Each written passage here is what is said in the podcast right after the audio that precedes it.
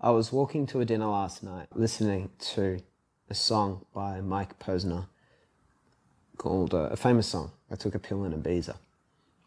And at the start of this rendition, he talks to the audience, the crowd, and he says, well, he talks about his how his dad died a couple of years before that moment, and also his friend Avicii, who's a famous musician, and that he had a list of things that he wanted to do in life that he thought thought he would get around to once he was finishing finished doing all the things he thought he should he should do. And uh, I'm, I'm making this today because I think I've had a bit of a similar moment. And I almost, well, I partly made one of the biggest, I think, mistakes I've ever made, which is obviously a, a lesson learning and blessing in, in itself. But I'm here. I'm wearing the, the turtleneck I used to always wear, the glasses in the same spot where I started the podcast in back in late stages of 2020. And that year was like nothing I'd ever experienced. When COVID started and, and lockdown began in Sydney, I was very startled to find my life improving immeasurably in every single area at a time when I was most still. And it was a wake up call. It was a message from the universe, and it was, as I call it, a door opening. And it was to me a very clear message to stop doing what I thought, thought I had to do and to start doing what really mattered. And, uh, and that, that meant focusing less on real estate work, which had been my main focus at that time, and to start addressing what I could do about principally around education, the pr- big problem we have in our society of education, which I think is not something many people understand to the depth I wish, I think I wish we understood. I'll leave that for now. But my journey led me to, led to the conclusion that a journey to change education is actually a journey to understand ourselves as individual people. I don't know if that makes any sense. Why the hell would that make sense? Education is about upskilling people for the workplace. It's about preparing people for adult life. It's about making sure people be successful. And uh, those are the, the, the cognitions. They're the responses. Yeah. I was listening to a talk a few months ago. My friend Tyler, co-author of the book with me, was on this panel talking about social media. And one of the other ladies on the panel had been a teacher. And she talked about her experience as a regular high school teacher and the pressures involved and how it was impossible to have a good quality of life for her and try and help and improve the education system. There's all this pressure around the things you got to be teaching kids, and we love telling schools how much they have to be teaching kids, and there's always something else that they're not doing. She talks about the, the pressure, the burnout, the stress, the fatigue. What she'd done, she went to a what they call a special needs school. My cousin goes to one of these schools. He has autism, and she went to one of those schools for the for the children who are intellectually disabled, and she started working there. On this call, she described what a revelation that had been. How, because there's no pressure for people to become something, because there's no pressure for them, you know, be, be smart or successful or have a mortgage or you know, become a favorable image in society, that they could focus on just letting people be themselves and give them a holistic view of life and it's just a very black and white picture. The irony, the, the fucking irony of what our world should be and how fucking way off we are and all the dumb things we do trying to build that. And I feel like I have really veered off course with what matters. And I've really convinced myself of a lot of unnecessary things, despite being the guy sitting here in, in the turtleneck and trying my best to share wisdom. So recently, I've just I mean had the opportunity. What I will say for now is I've had the opportunity to go back to writing. Working on another very exciting book project, which I'll be excited to share with everyone soon, focused about the workplace and a satire on the workplace, with a very inspirational man and dear friend of mine. And uh, doing that has brought me back to what I realized in 2020 makes me me. And I returned to a base, I, I return, I realized how far I deviated from my own principles. That when I started the podcast and the blog in 2020, which to me were just like they were the, the first little building blocks. I had to do so much more than that in my mind. And they were just, I had to get them out there. I didn't think for a moment about growing them. I didn't think for a moment about how to get it to this person and that person make everyone listen. Uh, I didn't have this plan for it. I just it just had to get out of me, and I loved doing it. And somewhere along the way, I got lost again in the seriousness of it,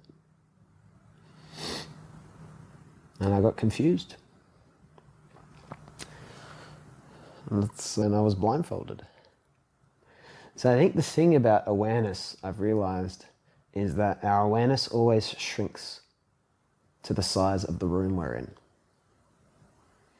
And I talk to people all the time. I've had the most remarkable conversations. You would not believe off camera the conversations I've had in the last two or three years on this journey of uh, trying to open doors for others. And people have told me things I don't think they've ever told people who are incredibly close to them, who are family, who are friends, who think they know them. And there's this thing I find when I talk to all these people from all these different walks of life. They're not just high achievers. They're not just people who, are, who, who wanted to be part of the constant student community. They're just all sorts of everyday people. And you would not believe it unless you've seen it for yourself. But there is a philosopher in everyone, which is to say, there is a thinker in everyone. There are deep people have deep moments of clarity where they talk like they're fucking Alan Watts or Eckhart Tolle or something like that. And people have the most remarkable perspective on life. But most for most of us, it's in very small windows. And we think that that's the way life should be, that those windows come around every now and then, but that they're a luxury, and that the rest of the time we just have to do what we have to do. And all I'll say for now is the journey I've been on tells me that that is not true. I feel like we have a very cosmetic version of life. I feel like we're so far away from creating the real thing for people. We're just so far away. And so I'm putting a pause again to the podcast. It's the second or third time I've done it. I used to, you know, I dreamt about the consistency of it. But I realized that I'm thinking again. I'm regaining clarity. And there is no rush. There is nowhere there's nowhere I need to be or do or anyone associated with this. Whatever this is that we're working on, there is no timeline. There are no milestones. There are no progress dates. There's no there's no, there's no rigid plan. There is nothing of necessity or attachment on it. Things will go at the pace they are meant to go at. And for whatever role I'm meant to play and what we are all meant to do together, I've learnt the importance of patience, simplicity, and timing. And there's a, and so I will be back in some way, shape, or form for those, if anyone cares. But it won't be a moment before things are ready. In the meantime, I'll leave a link. The thing that will be live again soonest, I think, will probably be the newsletter, the Dorman, which is a Substack based newsletter.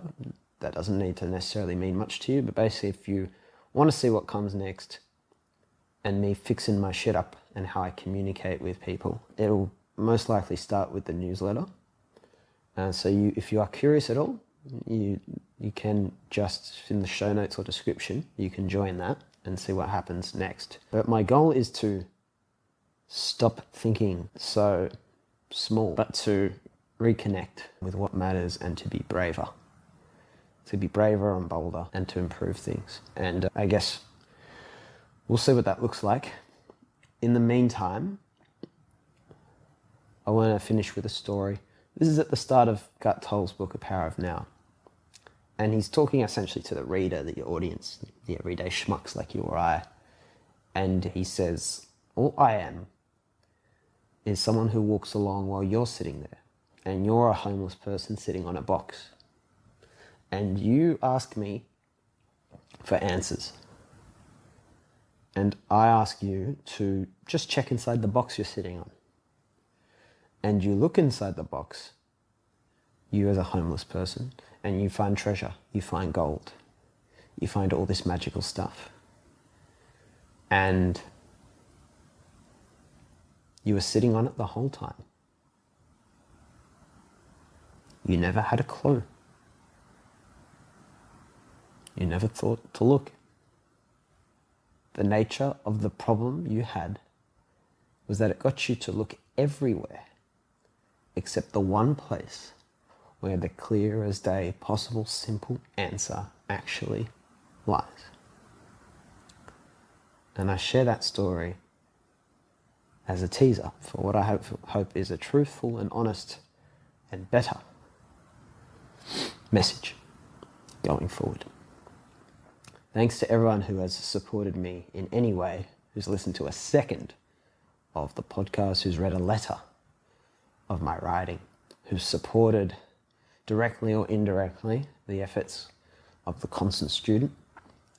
We will be back and we will continue on this journey of seeing each and every time what lies behind the great doors of this curious little life. Because the best way to open a thousand doors for you is to concentrate on opening the doors for others.